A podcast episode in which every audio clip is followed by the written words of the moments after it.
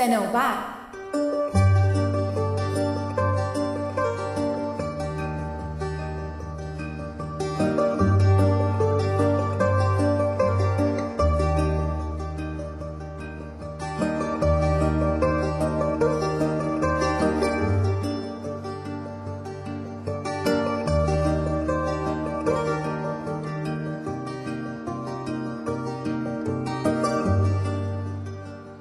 تک و توک از این ور اونور میشنیدم که فلان کس و فلان خانواده ایران رو ترک کردن و رفتن به سمت ترکیه یا اتریش.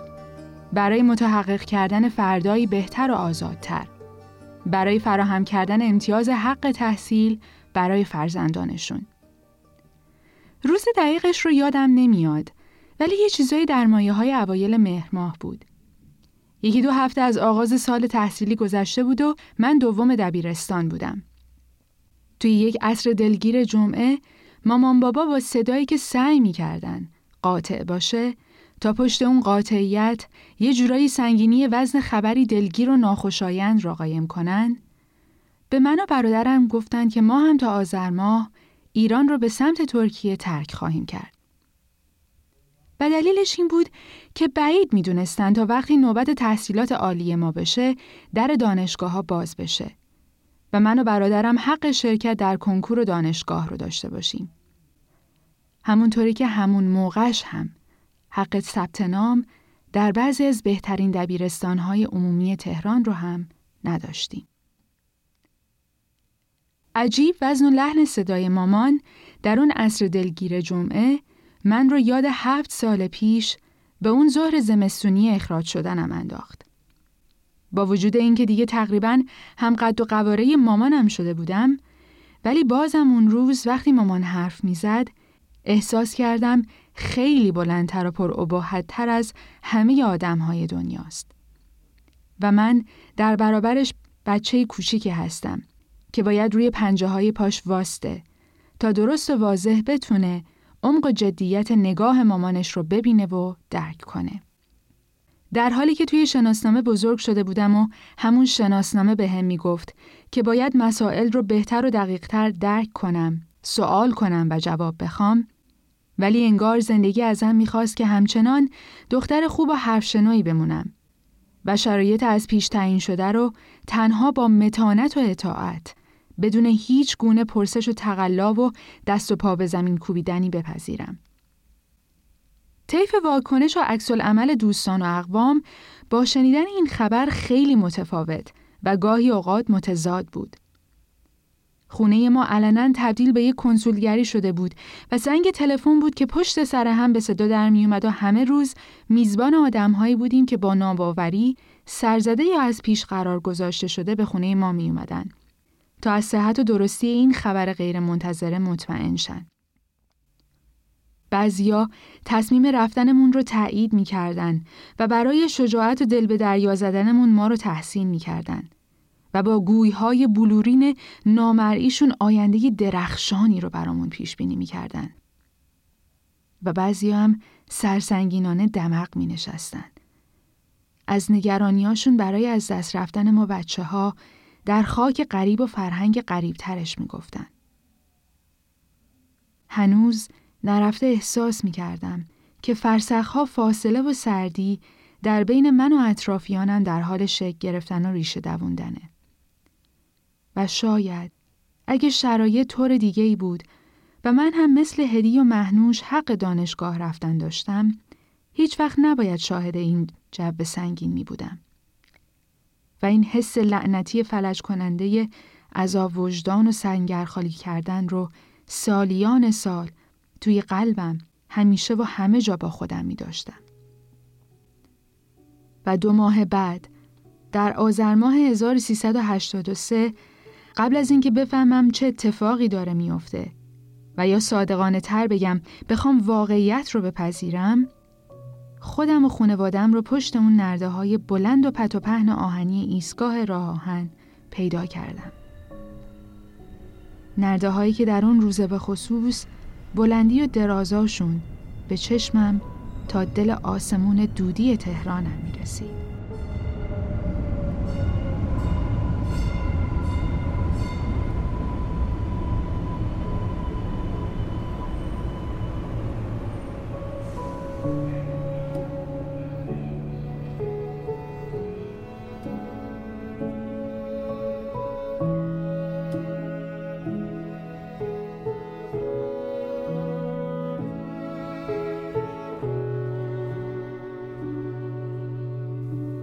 سرنوشت یا اراده و تصمیم شخصی ما رو پشت اون میله ها گذاشت تا وارد فصل تازه ای از زندگی بشیم.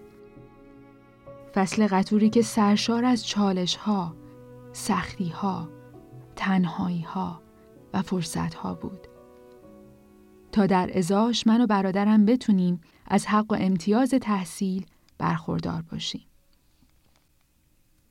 در اون عصر غمگین پاییزی که هنوز خاطرش قلبم را از دلتنگی به درد میاره با عزیزترین عزیزانی که تک تک خاطرات کودکی و نوجوانیم با حضورشون رنگین شده بود و تار و پود رویاهام در اون آب و خاک تنیده شده بود خداحافظی کردم.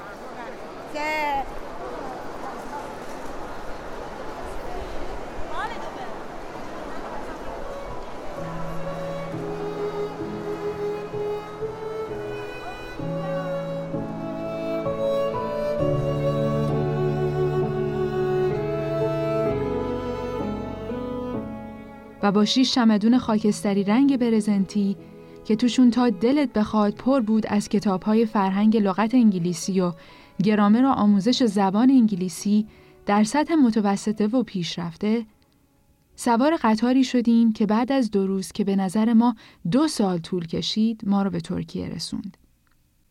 تا از اونجا بعد از ماها انتظار کشیدن و برزخی زندگی کردن راهی سرزمینی بشیم که بهش می‌گفتن مملکت فرصت ها. یه جایی توی راه باید سوار کشتی می شدیم و هیچ یادم نمیره که به محض اینکه سوار کشتی شدیم تا مرز ایران رو به سمت وان ترکیه پشت سر بگذاریم بعضی شروع کردن به بزن و برقص. ورقهای پاسور اومدن روی میز و دود سیگار و الکل و قهقهه و صدای بلند موزیک فضای بسته و کوچیک داخل کشتی رو گرفت.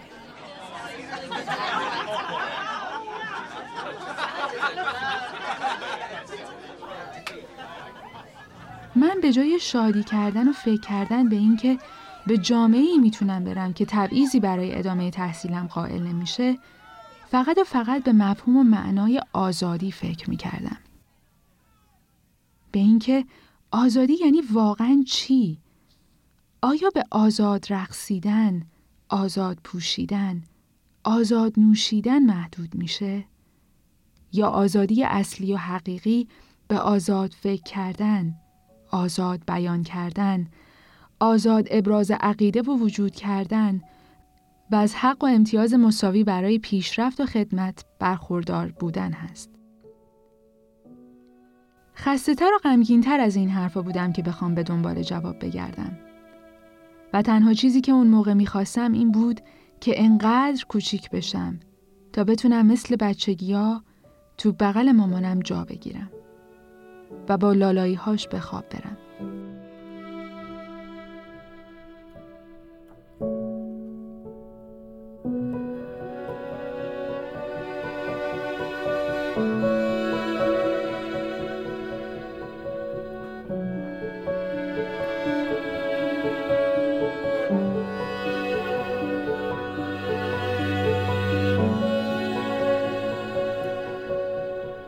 وقتی چشمام رو باز می‌کنم بفهمم که همه چیز یه کابوس خیلی بد و طولانی بوده و من دوباره می‌تونم فردا سر کلاس درس کنار محنوش هدی و هلیا حاضر بشم.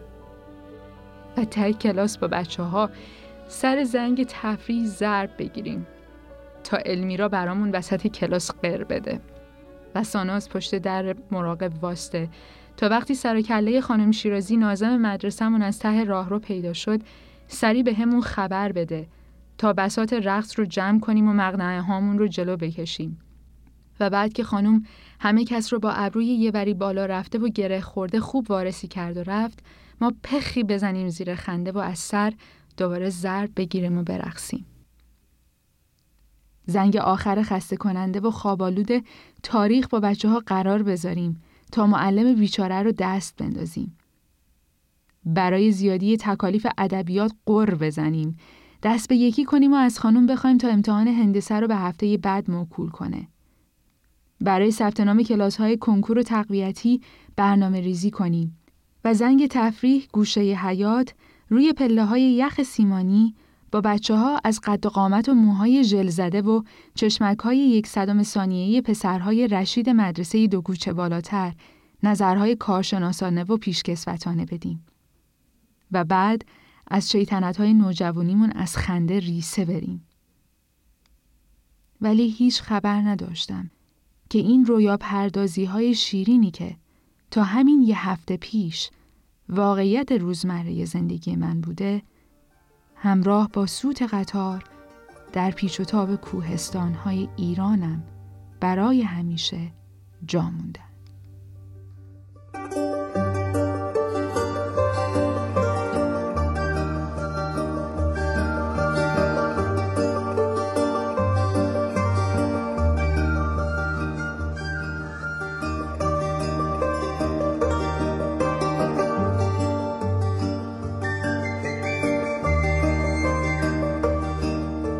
نوشته و اجرا گیسو. تدوین پریسا ثابت. مسئول صدا بهنام.